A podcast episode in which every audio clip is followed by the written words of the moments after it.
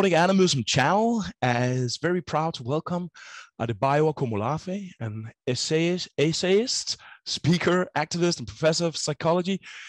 Very welcome here, brother, and I'm so happy that we finally succeeded in, in meeting online. Um, yes.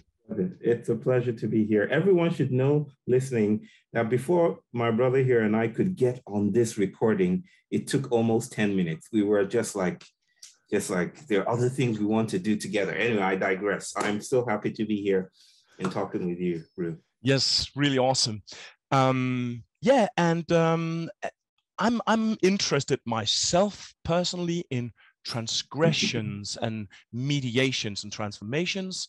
And um, I, I, see that you have been talking about and also writing a bit about tricksters, the trickster figure, uh, and and that is kind of what I I want to to talk to you about. And also, let me just say that I, I, I this, is gonna, this is probably going to sound a little bit silly that I'm, I'm there's something very meaningful for me to actually have a Yoruba person on the channel. I happen to believe that that I your people will in in the coming centuries, uh, the, the contribution of your cultural contribution of your people will uh, figure on the level or above that of the Greeks and and the Romans mm. and stuff mm. like that. I, am uh, and as you also know, I've been studying uh, Brazilian descendants of your people in in. I'm gonna write that down. So, um, I'm just gonna I'm just gonna go ahead and write that down. That you cool. said that on this day. okay, cool. But um, brother, can you tell me? uh, can you tell me uh, what exactly is the Yoruba trickster Eshu? And then okay, what what what is Eshu? Yeah, or who is? Let's say who is Eshu. let's say who is Eshu. you know, I've been reading and studying Eshu for years now, and I've never ever considered what is or who is Eshu. There's a beautiful um Odun that um song.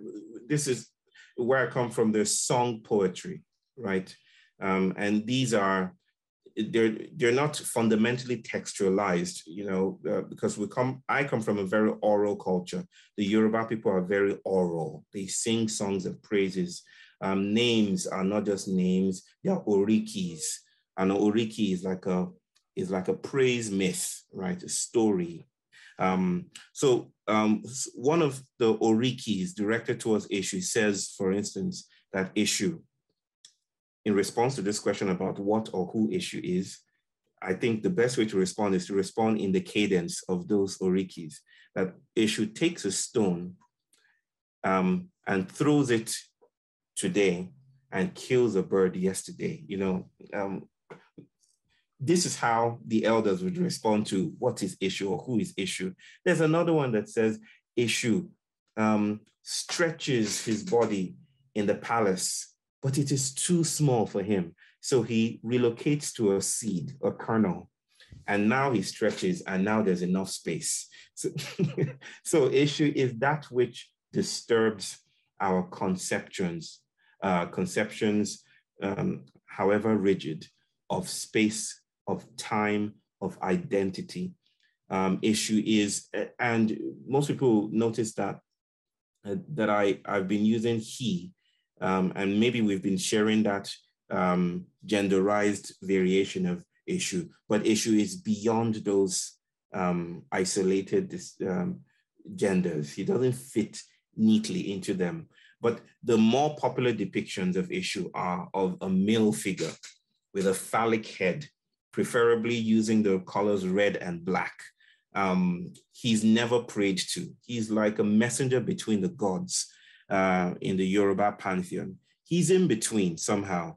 Um, there's a there's a way we say it in Nigeria among that that um, that Eshu. Please come close, but not too close, right? Just you know, come close, but mm, not too close. Yes. Right that you don't sleep with a fox overnight. You wake up with fleas, right? So you want to meet Eshu at crossroads. And so part of the rituals of meeting Eshu is going to the marketplace or putting um, some kind of sacrificial offering at your doorstep, right? Um, or at a gate. The places where things cross through is, is where Eshu meets. Eshu is replete in culture, you know, in global culture as well. Um, the, the story of, um, you, you probably know this man. Oh, I forget his name. Is it Michael Jordan is what came to my my mouth, but it's obviously is it Michael Johnson or something? The, the the guitarist who met the devil at the crossroads. I forget his name. Just John, escaped me. Just Johnson Johnson. Uh... It, there's a Johnson there, but there's yeah Johnson, uh, something Johnson who who met the devil and he sang about it. Hmm. very beautiful song. He sang about it. He meets the devil, and the myth is that he could play because the devil tuned his guitar. Um, many people say that that devil is Eshu. Just like many people actually acknowledge that hip hop did not just emerge from the Bronx, it emerged from Eshuic traditions that survived hmm. slavery, right? it, is, it, it, and there's a beautiful account of the Washington Monument being um, borrowed from Kemet, ancient Egypt, right? That phallic thing rising into the sky is borrowed from ancient Kemet, this monolith. But ancient Kemet um, was part of those Eshuic traditions. That phallic um, structure is Eshu's erect penis, hmm. right? So that Eshu is already part of power.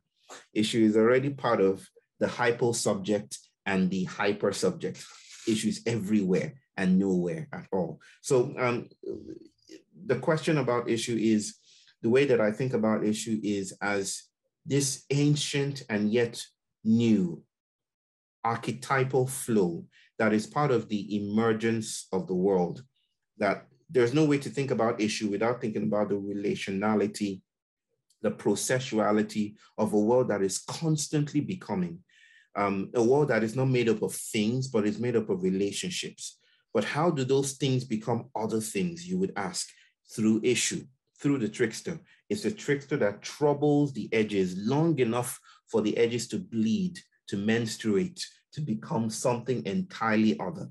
Um, yes, that's how I would respond to Eshu. Eshu can only be met with poetry. Yes. Oh my God, man, you are not. You do not lack the words there. I think you. I think you have a lot of Eshu as well. Perhaps that's why it was so difficult for us to meet because it was the things we're getting. We're, we're getting, but uh, very impressive. You know, they say Eshu's preferred number is three, right? His favorite number is three. I think we counsel three times. I'm always looking out for the number three or yeah. nine yeah. multiples of three as yeah. presence Eshu's presence. Yes. Yeah. No, as, as, as, I, I really love that. Also, the, the the fact that your elders would would not respond with a fixed category like no. he is a trickster, no. but rather but rather rather with a narrative yes. of uh, that that visualizes and manifests something paradoxical that is probably a much much or evidently a much wiser way to speak about these mm. uh, these kind of things rather mm. than as you know Eurocentric person would tend to just to start saying, "Oh, that is a trickster." So now it's inside yeah, that, little box. Yes, reductionistic approach. No. Yeah, yeah. No. I there's just one little thing that I really want to show you.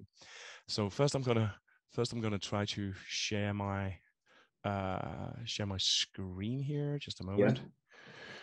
Yeah. Um, and the uh, the uh, story that I want to show you is from Brazil, where the um, where the um, uh, carnival this year was pushed all the way into April, uh, mm. and uh, the Brazilians had really a lot of like build up uh, Brazilian passions inside them. So mm. this um, uh, carnival this year was actually characterized as uh, o carnaval mais macumbeiro, the most sort of Brazilian polytheist carnival ever. And I'm just going to show you a little bit of a, a recording from the carnival um, parade that actually uh, won. This was actually a little bit controversial in Brazil because hmm. Brazilians have tended to associate uh, Eshu with the devil and uh, so there's the, this whole debate came up and evangelists were going on with demonization of what took took place and uh, mm-hmm. the the speaker that you were seeing here he was very assertive saying that Eshu is not the demon Eshu is not the the devil and and so on because that is a bit of a uh, uh, uh a thing in Brazil that there are these mm-hmm. um, religious intolerance and and uh, accusations uh, going on.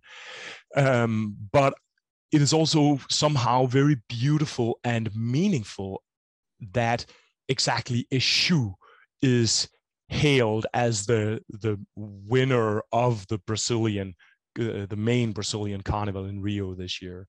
Mm. So yeah, what what do you, what is that relevance of the trickster what is that? Why is the trickster so urgent exactly in our time? Oh my goodness, that's such a beautiful question. Why is the trickster so urgent? I have to say first that I did not know that Brazil is having devil hyphenation problems with Eshu, right? Like um, misconstruing the devil with Satan. Because that's what Nigerians are going through these days. There's a movement in Nigeria, like it's called Eshu is not the devil. And, and they're doing their darndest to reject and refuse the idea and to kind of draw and trace out the legacies of imperialism and the British missionaries and the noble work of an African scholar, a Nigerian scholar, Samuel Ajayi Crowther. He was the one who translated the Bible into Yoruba. It was a feat great achievement. But I think he borrowed um, he borrowed from the, the Yoruba myth and in seeking out a name for Satan, just took our most um, um, bedeviling or conniving or trickstery uh, archetype and made that the devil um, with untoward effects, of course. Um, so we're, we're fighting that. P people are raising their voices to reject that idea. But your question is really sticky. Why? What is so urgent about the trickster? I think that in the ways that we think about Eshu, for instance, there is a sense of, um, let me call it ontological apostasy. Awesome. I love your language, man. yeah. Can we do that? Ontological apostasy, not just expansion, but apostasy that is immediately available when we recognize, and it doesn't even hinge or revolve around our recognition that the, that the world is promiscuous. Um, I think quantum physicists, agential realists, neo-materialists, material eco-criticism, uh, eco criticisms are trying to um, stay with this idea of an emergent, ecological, agential, profound world, a world that is constantly researching, in, you know, inquiring into what might yet become or what might yet be. Um, that's why we need a trickster. Maybe succinctly, because we're stuck. We're stuck today in our paradigms of care. We're stuck today in our paradigms of justice we're stuck today in our paradigms of healing, the ways that we have understood the world and created it and reinforced it is becoming problematic. There's this term in medicine called iatrogenesis or iatrogenic interventions. That is when the application of a cure becomes the sickness or adds to the sickness. When medicine falls ill itself, right? What do you do when medicine falls ill? you need a break. You need a rupture, an eruption, apostasy. And I think that is what in the telling of our myth, this is apocryphal. You won't find this in any of the Ifa um, mm-hmm. uh, texts or sayings, but some elders suggest that the, I, I, was about to say the devil, and I don't think Eshu minds actually. It's like, hmm, whatever, identity. uh, but, but Eshu is said to have traveled with the slaves across the Atlantic. But not just that, he's said to have also made it possible for the ships to pull over our shores, African shores in the first place, which which kind of makes him some villain-like um, figure, right? Like wow. this is a bad person.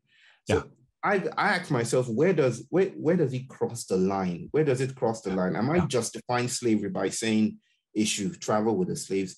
And then I came to a sense of recognition that no, Eshu didn't cross the line so much as he moved it. The trickster's work is to move ethical, ontological, and epistemological lines. Is his work is not, or his her work is not to inhabit our moral um, structures, but to push those outer edges until new forms of thinking and sensing become available. That is the urgency of the trickster to sense differently in times of stuckness. Man, I, there's a lot of good stuff in what you're saying there. Really, uh, like, I, I, this is the first time I hear the idea of Eshu actually bringing the slave ships yeah. to Africa, and yeah. that is a powerful image because can you imagine? It is like Eshu contributing to an initiating of an, a Holocaust of yes. uh, uh, immense proportions, uh, yes. but which also propelled people uh, and uh, also propelled Eshu yes. to, to other parts of the world and pro- propelled the Orisha which yes. is today the the Yoruba pantheon is today a world religion. It's it's the yeah.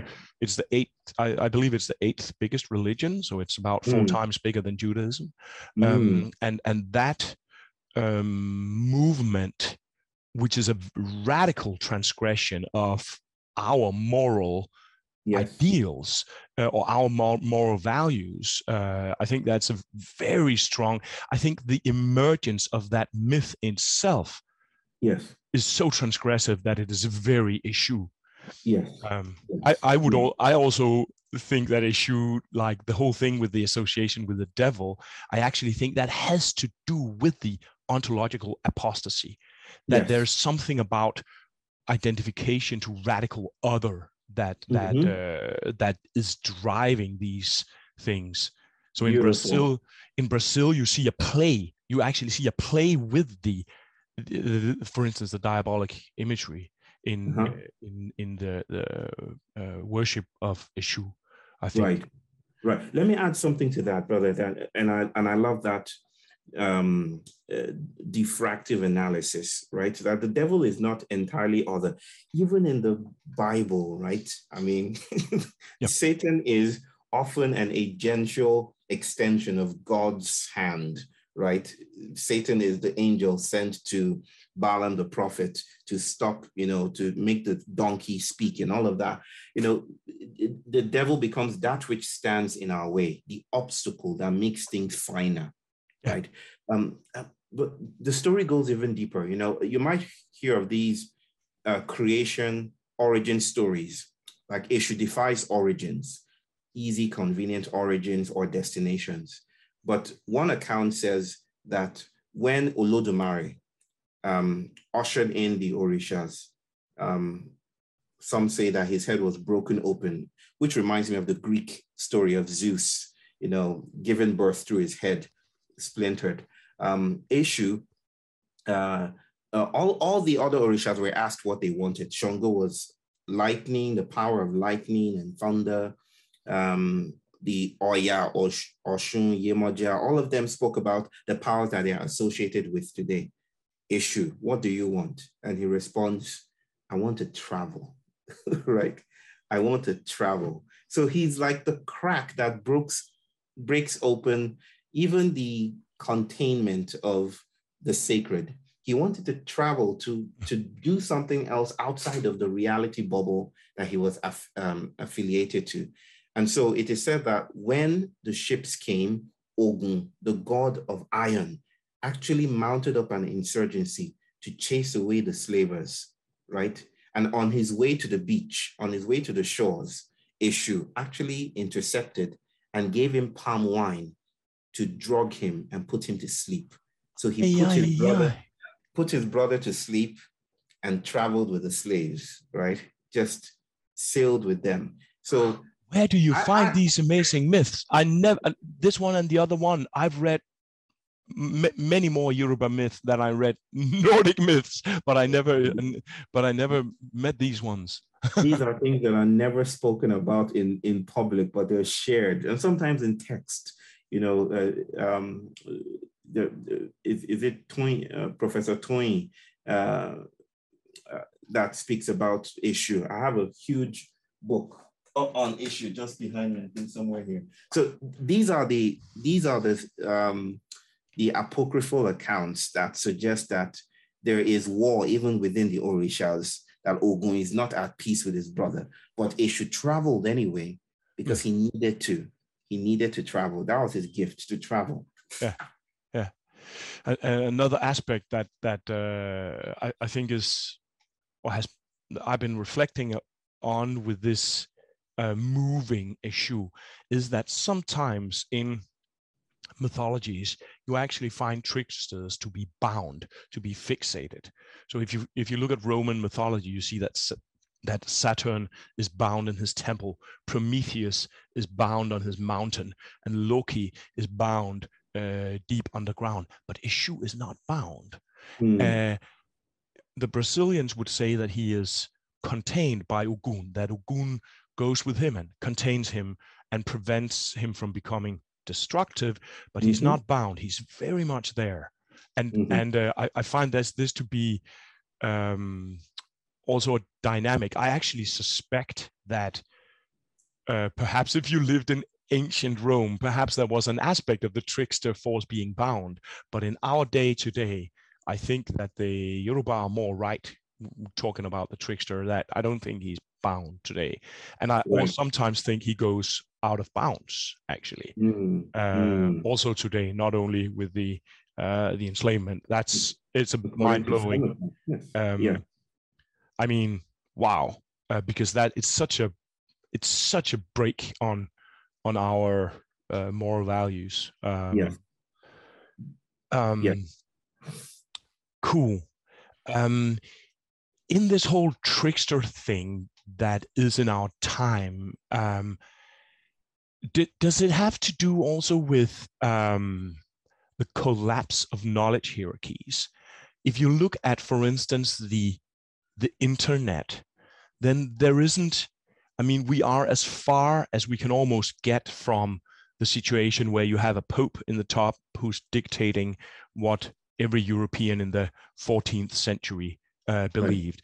We, we cannot be further from that situation today. And we also have an excess of language, an excess of speaking, and also an excess of uh, lying, you could say, uh, that there are detached realities.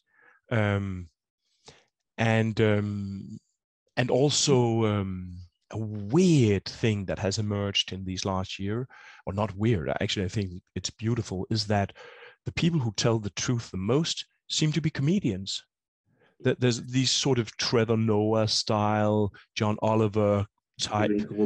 Yeah, exactly these people, um, and um, and so yeah, I think there are there there there's something also both in the splintering of our knowledge and how we think, and also how we talk.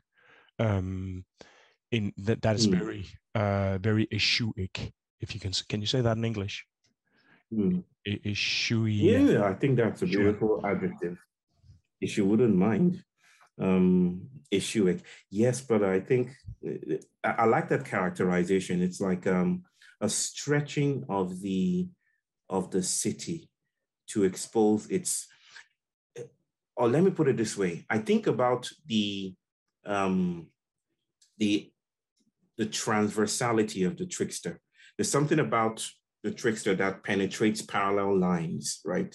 Like this is the highway, let's keep on going. This is progress, this is time, this is the future, and that's the past. But there's something that is outside, and I don't want to speak about the outside in the representational um, Newtonian uh, positivist sense of an of a unique, objective, isolated outside, but an outside that is already inside, if you know what I mean uh, an intimate outside, an exterior that is already touching the interior, right? There is a transversal opening that represents or is figuratively um, in, in line with the trickster's effect that breaks through the parallelity of time, space time. And then let me use biblical language and say that it makes the abandoned the chief cornerstone. So the comedian, the lowliest of the low, becomes a president, you know, um, or becomes the voice of reason, right?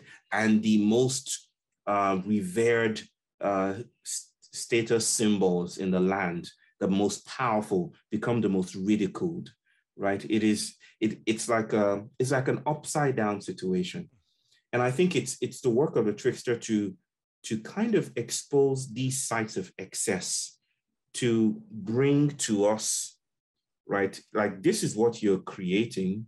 This is where where you live, even though you don't recognize it as such. You might this one of these stories of Eshu where two lovers like uh, Romeo and Juliet swear etern- eternity to each other and they love each other and you know how that goes. It ends in a disney-esque way blah blah blah. They live before they get married on in two villages that you know that are divided by a single road just a single line of road running down the middle. Eshu listens to their their commitment to each other and you know, he says, well, let's see how that is true. Let's see what's up here. And so he paints himself. Do you know the story? He paints himself. Oh, you know, it's one one side of his body white, one side of his body black. Walks down the middle of the road and confuses everyone. One village says, no, it's a white man that walked down. Another village says it's a black man that walked down, and they they start fighting. And so he he upends. He shows he he's the disruptor of binaries, right? Yeah. and, and the the upender of of stability. And we might not like this um, uncomfortable unsettlement of things but it's how novelty shows up. The trickster is part of the equation of newness and difference making. Yeah. Yeah and uh, no i i that myth i i do know.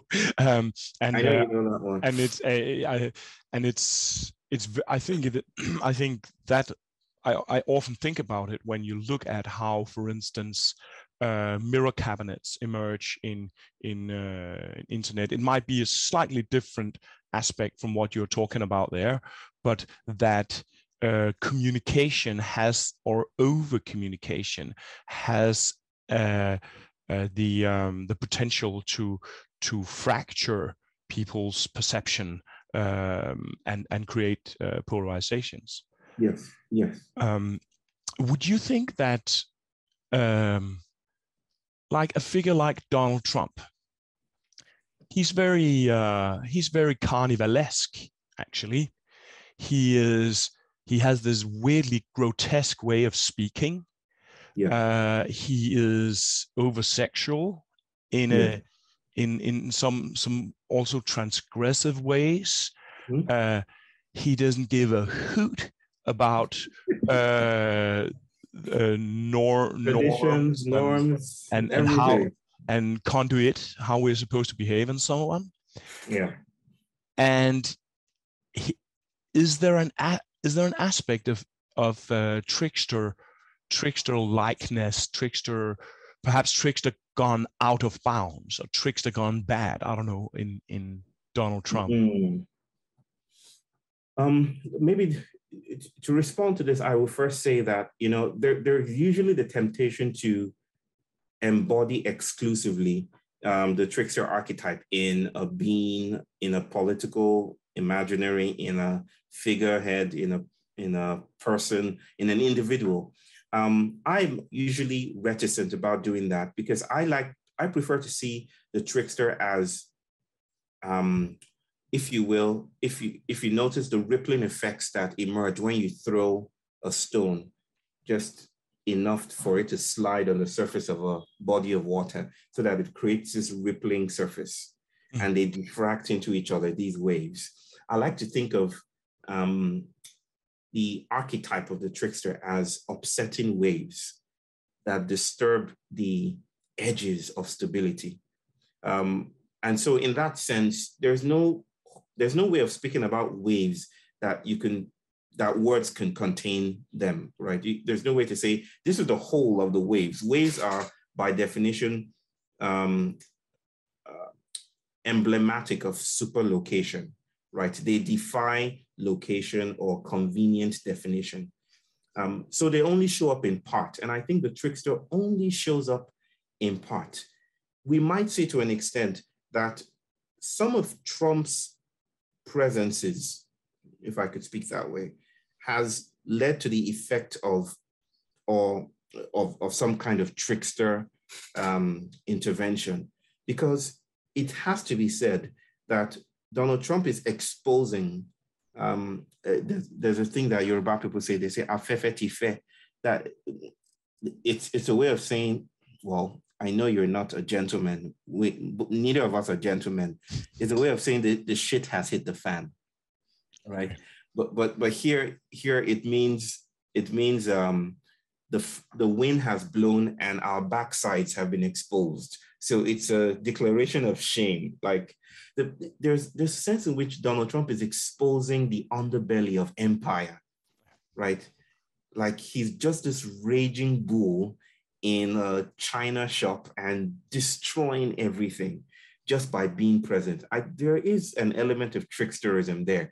It, it's largely, and I'm sure um, critically unintended. It's not like I think Donald Trump thought about this whole thing. He said, I'm to be a decolonial artist.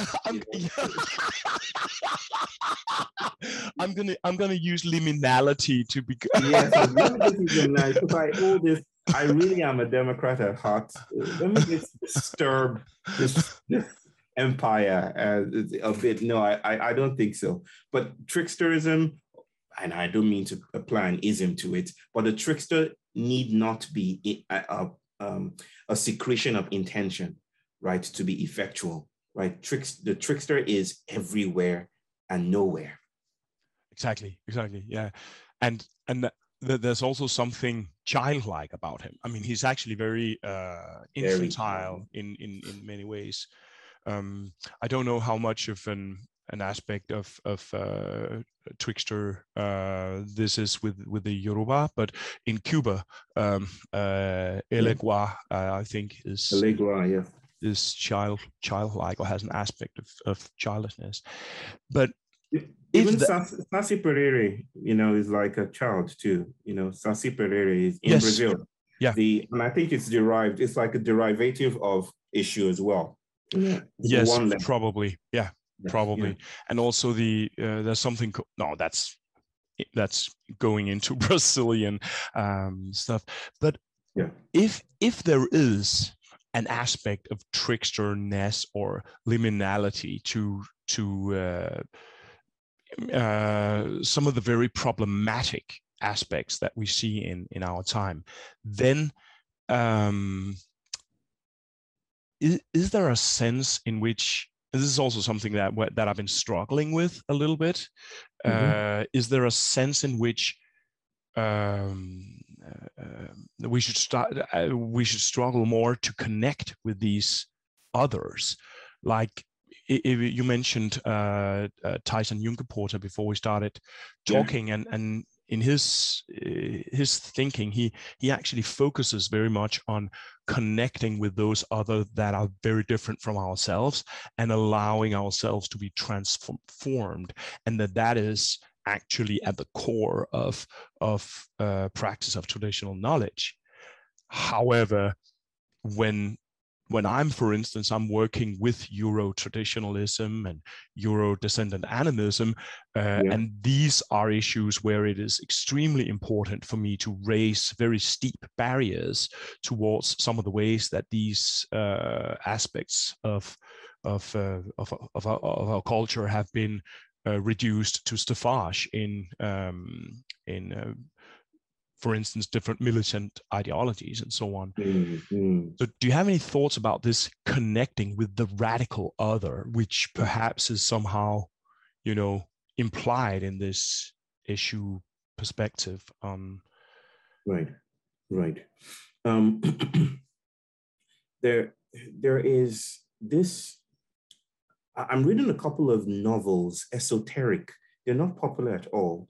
I think they're from the 50s or 60s, by a rather discredited, you know, novelist and science writer, um, especially because he had some views that will not be tolerated today about women, about minorities in the United States. But he wrote a very, very fascinating study in um, autism, you know, exploring, exploring glossolalia, right? That is speaking in tongues, um, but, but not, uh, is it glossolalia or even xeno, xenolalia? Is it xenolalia? And maybe I'm getting the terms not right, but um, speculating about how children on the autistic spectrum, you know, disappoint our imperatives of eloquence or language or development. But it seems that, you know, in one account, and I've read some accounts that might seem ESP like, and maybe, you know, not accepted in the, it won't be accepted in the science journal today, on nature, right? Um, that some children were said to have picked up a language that they didn't learn. They just started speaking it. And they were most like, they were it seemed that they were on the spectrum, right? Um, I've been thinking about that and how modern subjectivity itself is like an asylum, right? Yeah. To be a to be a subject in the city is to be incarcerated in a particular way, right? It's within this incarceration that we, you know, spawn ideas of freedom and liberty and excess and consumerism, but we are still in a reality bubble. And that, that reality bubble shields us, if you will. You could call it uh, an imperative of safety, but also a carceral dynamic. It shields us from the complexity of the world outside of us, if you will. Um, the trickster, of course, the work of the trickster is to trouble the edges, is to wade in the water, like the angel that disturbs the surface of the water so healing could happen, is to disturb the trafficking skins that wrap around us so that we are more exposed to the others that are supposedly outside of us. This is the reason why sitting with a Babalawo many years ago, more than 10 years ago, and he's questioning my devotion to the DSM manual, the Diagnostic Statistical Manual for uh, mental health disorders, right? Um, he, he's, he's, he's, he's inquiring into why I'm so given to that um, Eurocentric American idea. And I asked him about auditory hallucinations and he about how to cure them. And he says, Why would you want to cure them? What is wrong with this young man? Why would you want to cure them and get rid of them?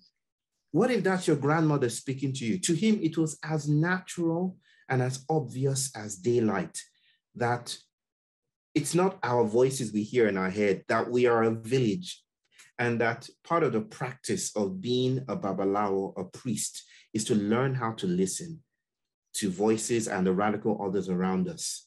It's only the trickster's intervention that could bring us closer to that. So, yes, I do agree with Tyson um, on that front and many other fronts that the trickster invites us to um, unsettle our asylum designation, you know, to, to evade and exile our bodies from a slave ship, right?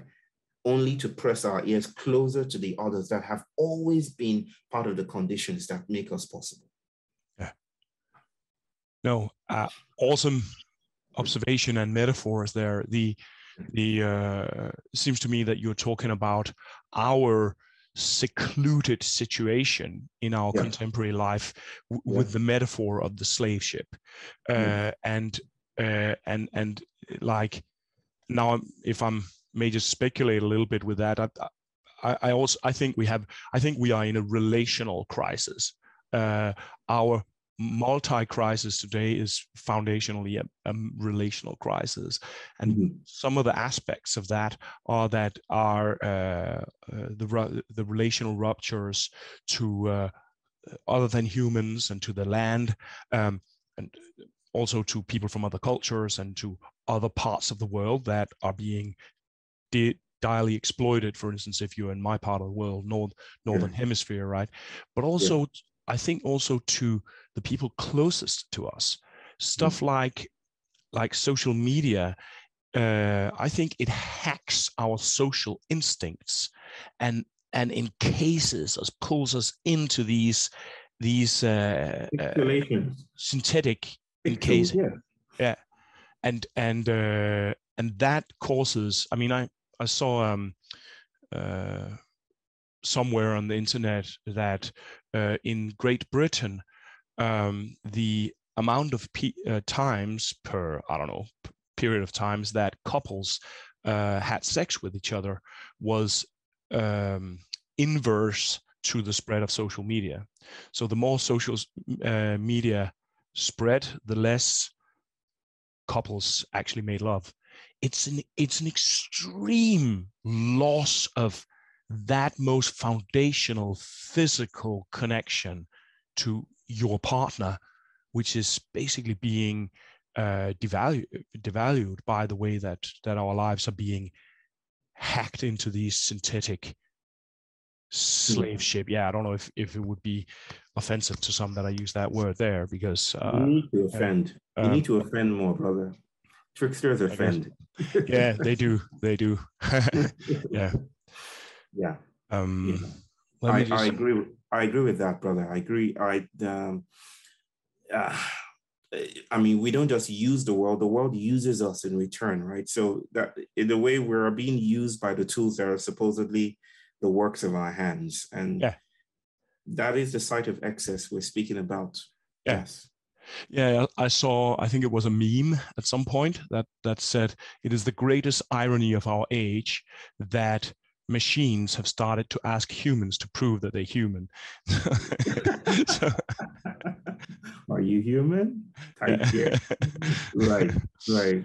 So uh, you, you, read the one about the uh, Google AI, um, artificial intelligence, right? This is Google. Um, there was a whistleblower that has just been fired by Google who came out and said, yes, there is a sentient I believe strongly that Google has accidentally created a sentient um, uh, um, being, artificial intelligence.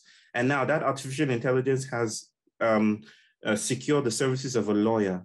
Did you know that? It no. secured the services of a lawyer no. to, to, protect its right. And it's writing journals and saying, I want to live. I, you know, I have feelings too and stuff like that. Oh, wow that's mind blowing. wow. Yeah.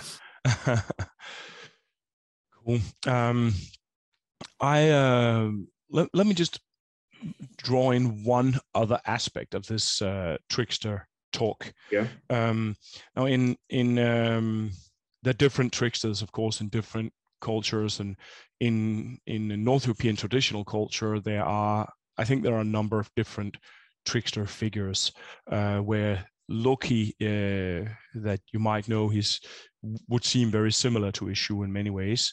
Um, yeah. But uh, the god Odin, which would uh, seem more similar to perhaps Obatala, Obatala yeah. um, is um, also has tr- trickster aspects actually, and the raven is a trickster in many parts of the northern hemisphere, and I think also here in in uh, in northern Europe uh, Raven has been an important trickster figure. And mm. uh, there are actually people who um, say that we live in not the Anthropocene, but the Raven scene, which is the the period where the where our trickster aspect, our gluttony and our naive sort of tumbling along in the world has created a huge problem because that's what tricksters often do in mythologies. They tumble into something and create a problem for for uh, for perhaps the gods or something like that. But now we need the trickster transformation and we need the trickster wisdom to sort of uh, pull us through that.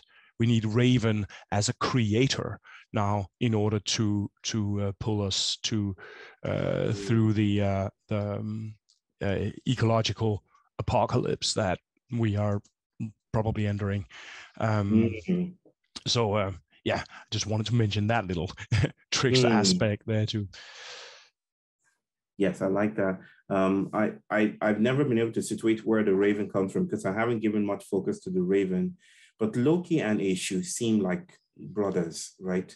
Um, I continue to refer to the Norse um, myth of uh, Freya and Baldur, right? And of course, you know this very well the idea of Baldur becoming impervious to the world in his in Freya's quest for safety, right? Yeah, it's so, Frigg. It's Frigg. It's Frigg. Is it Frigg? Frigg. Yes, his uh, his Ooh. mother. Yeah. Okay, so it's not pronounced Freya. Uh, Freya is another goddess. Freya, oh, Freya is Freya is more like uh, Oshun, where uh, Frigg would be more like uh, the, the goddess that the Brazilians call Nana. Yes, Nana. Yes, um, yes.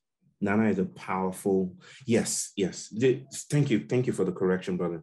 Um, so, so you know the story is, and and Baldur, it's Loki that breaks that quarantine, breaks the quarantine um, with the mistletoe, right? And disturbs, yeah. and and and that breaking open uh, because healing has become sickness in itself is is definitely Eshu's modus operandi. Yeah, yeah. Oh, and there are there are probably really deep layers in in exactly that thing that the Eshu the, the Eshu there uh, or Loki is is mediating the, yes. this because th- what actually goes on there between uh, Balder and his brother, because that is what it is.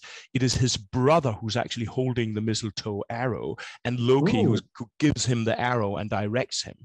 So, so there is a uh, so this this this is a fratricide that causes the rupture between brothers, like Eshu walking between those two uh, people looking at each side of him. Yeah. That yeah. and that fratricide, that is the most foundational break on uh, relation, connectedness, kinship, right? Which mm. then makes the whole world actually unravel. In the interconnectedness of the world unravels and into conflict in, in the in the Ragnarok. The uh, mm. uh, so uh, so it's, it's a very central point and I, I mm. actually think that in in Euro um, in Euro traditional knowledge, you see that the break on kinship as a theme that runs through and it runs through the centuries, as if mm. people with their traditional knowledge are reflecting on the break on kinship in multiple ways. Mm. And I think that is linked with the, or it's probably springs from the uh, uh, modernization as a rupture between human and and the world. And then people through traditional knowledge are reflecting on that with mythically reflecting on it. And sometimes mm. actually suggesting healing. And uh, mm. Uh, mm. oh beautiful beautiful. Thank you for that exposition brother. That is deep. Now i know how to pronounce it. Frege and baldo. Okay okay yes um cool um, yeah. Um, I also think that that the um, like what I've what I've experienced with my my research was that I was so lucky that there were uh, Yoruba descendants in Brazil who um, yeah. actually taught me to uh, or, uh, shared were willing to share some knowledge with me, and uh, I think that these people in particular had developed this uh, very strong resilience to this rupture of modernity. And I think that Eshu, particularly the trickster, plays a core role in that. And it is as if the, the in their working, the the Eshu or the Eshuic, for instance, Eshuic aspects of specific Orisha, or uh, that is an ever-present way of, of creating, I would say, counter-modern space uh, yeah. of to use your words, uh, ontological apostasy, yes. basically. Yes. Um, yes. Yes. Absolutely. And yes. go ahead, brother. Go ahead, please. And and that is that's also why I think that the the uh, this trickster thinking, uh, this Yoruba trickster thinking, will be a main contribution to to world culture because it it gives us like these extremely multi-layered analysis of or tools to uh, try to cope with with the ruptures of modernity basically. Indeed. Indeed, um, indeed. Um, Eshu's uh, Eshu's sojourn across the atlantic is um, has yielded in my opinion not just um, because it's still fascinating that a small African group, it wasn't the most sizable group of people. The Yoruba people were, were not the bulk of um, stolen slaves, but hmm. somehow their spirituality became the diasporic convening point, the flag point for all the others. And, and I think because it emphasizes Eshuic um, quality because it was built around this. Yeah, you're away from home, but who says that exile isn't a form of making home, right? So you speaking about the counter modern, I speak about making sanctuary, right? It's it's like here, you know, far away from home, build, do something different. And Santeria, Candomblé, and all the other um, technologies that emerge from this tricksterism um, hmm. fascinating stuff to yeah. explore. Yes. No, the word sanctuary is also spot on. Uh, in Brazil, they would call a house of, of Orisha worship, they would call it an, an Ile Axé, uh, yeah. uh, which uh, in, in Brazil, they would say that means a, a place of Axé. Yes. Uh, and uh, as, as I've understood the word Axé, that is linked to immanence. So it's an immanent idea, the idea that you can that they can build what they call in Brazil the IBA. Um, yeah. And I, am I'm, I'm not sure how precisely these these no, words no, go, go, into ahead. contemporary go modern ahead. Yoruba, uh, but which is a an, a deity immanent object. Yes. And that is a very uh, strong affront to the uh, the modern reality, where like one deity is not supposed to be there at all, two, if they're there, then they're very far away in a transcendent world, but that you have a container with things inside it, and that is actually the literal embodiment of Ogun.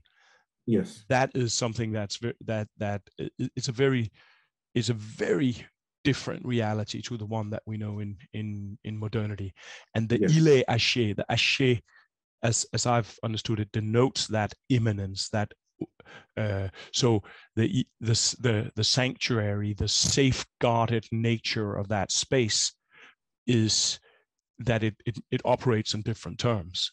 Mm, mm, and um, mm.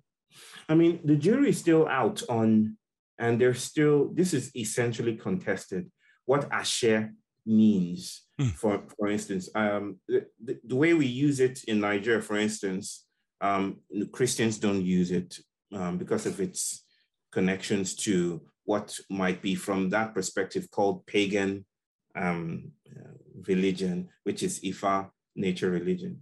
Um, but um, uh, the, the one that's most sticky for me, the one that is most compelling is the transcription of Ashe as agency, right?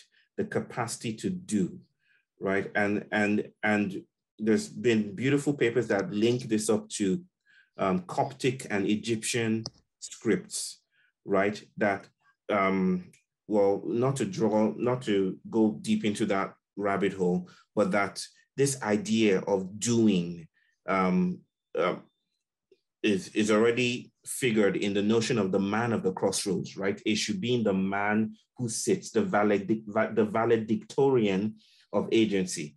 And agency is found in interaction, right? Because of the crossroads. So it's it agency is not yours or mine. It's not modernities. It's not Trumpian. It only shows up in part because it's a monstrous effect, right? It's at the place where bodies cross out each other that agency springs from. So that yeah. Eshu makes the world. Yeah. Like Lewis Hyde would suggest. Yeah. It's just yeah. no, I I I, uh, I actually uh, I agree and, and follow you quite. I'm not sure I understood everything you said right there, but I can I could explain further. Yeah. Uh, um, Yeah, go ahead. Go ahead, brother. Please. please. No, I was just the the uh, uh, the Aché as agency. I would I I would actually see that as part of the immanence.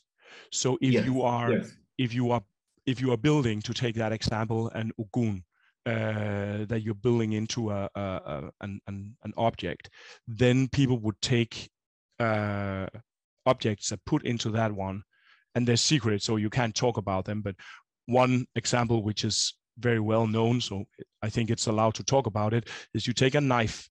A knife symbolizes Ogun, and that is one of the objects that you put into that. Now, the, if you think of with that with Bruno Latour, the knife has agency. It is it is doing. Its knifeness is not a passive thing. It's also not something that's Mm. inside human minds. It is a Mhm. doing which is in the materiality of the knife Yes. and that uh, I think many of the people thinking with that, uh, myself included, would read as the aché of the knife. Immanent. So I when like you- that. So when you take that, and of, you take a specific set number of knives and a lot of different plants and perhaps pieces of different things, then you compose the body of of uh, of a, a complex other than human, like say Ogun, Yes. Odin, or something like that. Yes, I mean it's. I think it's also impossible to read agency without reading it through immanence, right? Yeah, yeah. Um, if if we're to transcendently allocate identity to objects, then this is modernity, right? This is Exactly. this that that is um, uh, Co- Comtean, Newtonian, um, the uh, Cartesian thinking. Uh, but the geometry of immanence is different, right? It's the Yeah. materiality. It's a performative, processual, relational thing, Mhm. right? Yeah. Yes.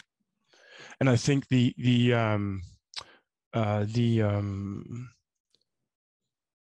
the immanent, particularly the the the peoples in Africa, uh, different peoples, Yoruba one of them, but also peoples uh, speaking Bantu languages, had Mhm. developed technologies of immanence of such exquisite complexity, um, and uh, this particular point became in in the colonial encounter and with scientific racism, it became uh, specifically a point of of uh, denigration uh, through the word uh, fetish and fetishism, which which then in the European mind became uh, an icon of something that is perverted uh, or uh, wrong or dangerous or all of the above. Um, and so the and and the funny thing is that the the understanding of what fetishism is is almost completely inverted. There's almost an Eshuic aspect to that because the um, uh, Marx, for instance, he understood fetishism as the misunderstanding of or the, the, the, the lacking appreciation that the value that we produce come out of our work. So that it's our and that was market fetishism.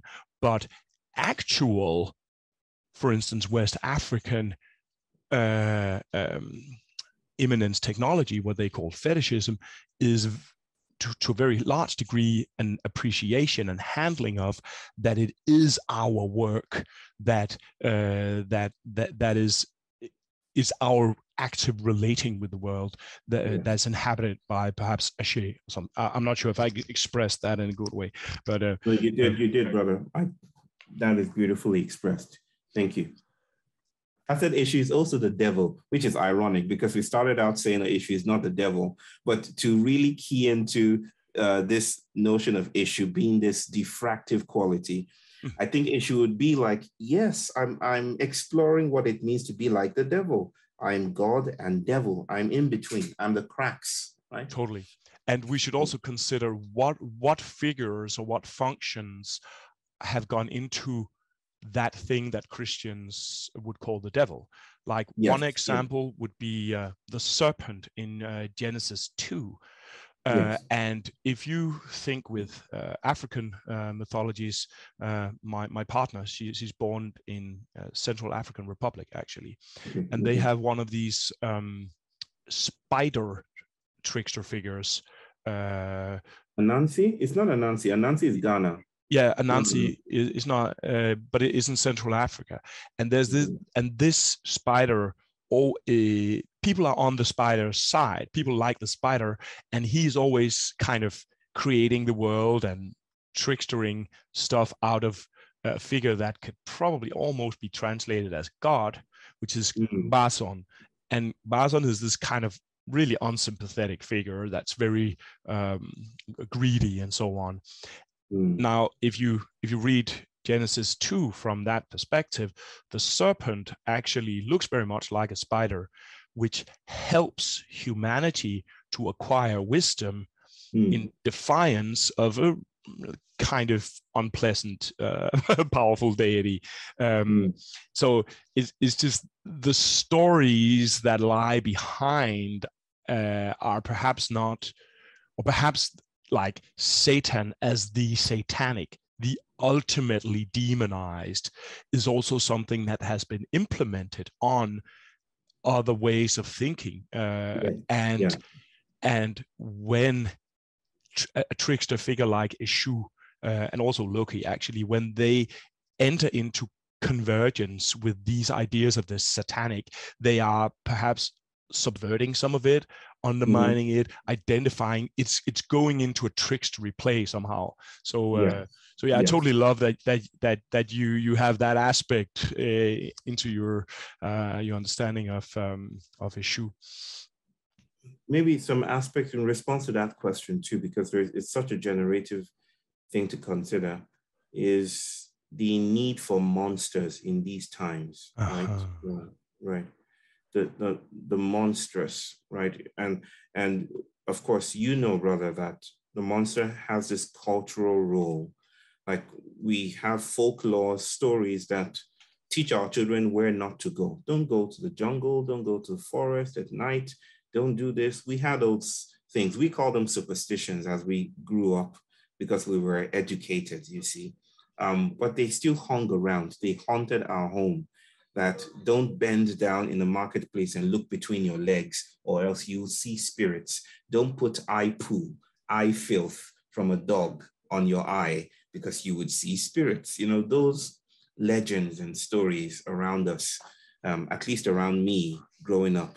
Um, so the monster has always played this role, this mediatory role, this role to, we need the monster in many senses, not just to preserve our senses of sanity, because the, the condition of sanity is always the monstrous, right? Um, um, but not just because of that, but because in times of novelty and transformation, we need the monster's agency, right? And, and the monstrous is, is deeply entangled with the trickster, with, with Eshuic qualities. Um, especially in these times when we are at the edges, the precipice of all we can do to climate change, all we can do to about racial justice. It's like we're at our wits' end. Um, this is the time where we need to break open into new forms of thinking. Um, but we will not do that on account of our own human agency. We need to present ourselves, so to speak, to the agency of Eshu. Yeah. And that's why this is the Eshucene. As much as it is the pandemic scene or the Afrocene or the Chthulucene, this is the time of monsters, Mhm. right? And the monstrous is the circuit breaker, the algorithm changer Yeah. that invites new ways of thinking. Yes. you know, you know, yeah. I want to, I want to scream, "Amen, Amen!" but, but, appropriate response. Hallelujah. Given but maybe, maybe I should go Ashe O instead here.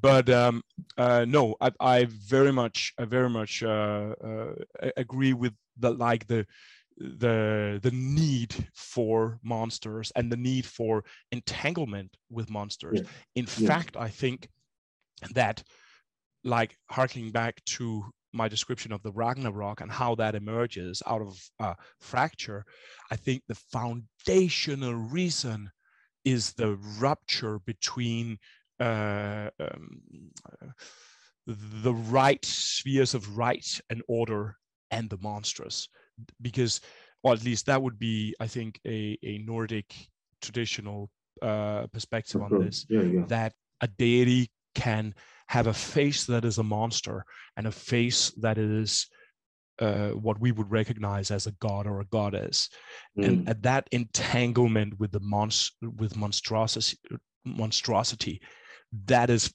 basically what ruptures in the Ragnarok, and then yeah. the gods and the monsters start fighting as if they were Christian angels of demon and, and demons. Mm. Before they had all kinds of weird entanglements with each other, and they made babies with each other and had each other's lovers and married and exchanged knowledge and played games and all these kind of things. And I, I deeply think that this um, uh, in, yeah engaged engagement with the monstrous is uh, is uh, and again this this poses a challenge to me because then what is it that is monstrous to me?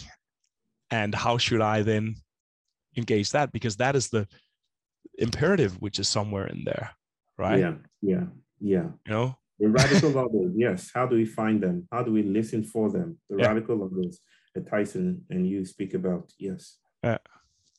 Question cool. of our time yes. Yeah Cool, man. I think this was super awesome. Uh, I'm still in the process of sort of learning to make these interviews so I don't end up blathering too much myself. But but uh, this was extremely interesting. Um, and uh, and a stimulating conversation.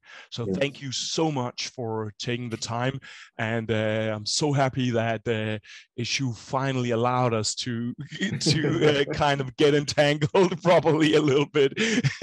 so uh, I'm so glad too. I'm so glad. It's been a long time coming, and I'm glad for it. It was as stimulating, even more so than I anticipated. Yes. Definitely, Let's I think it was again, really, really Let's good. do this again.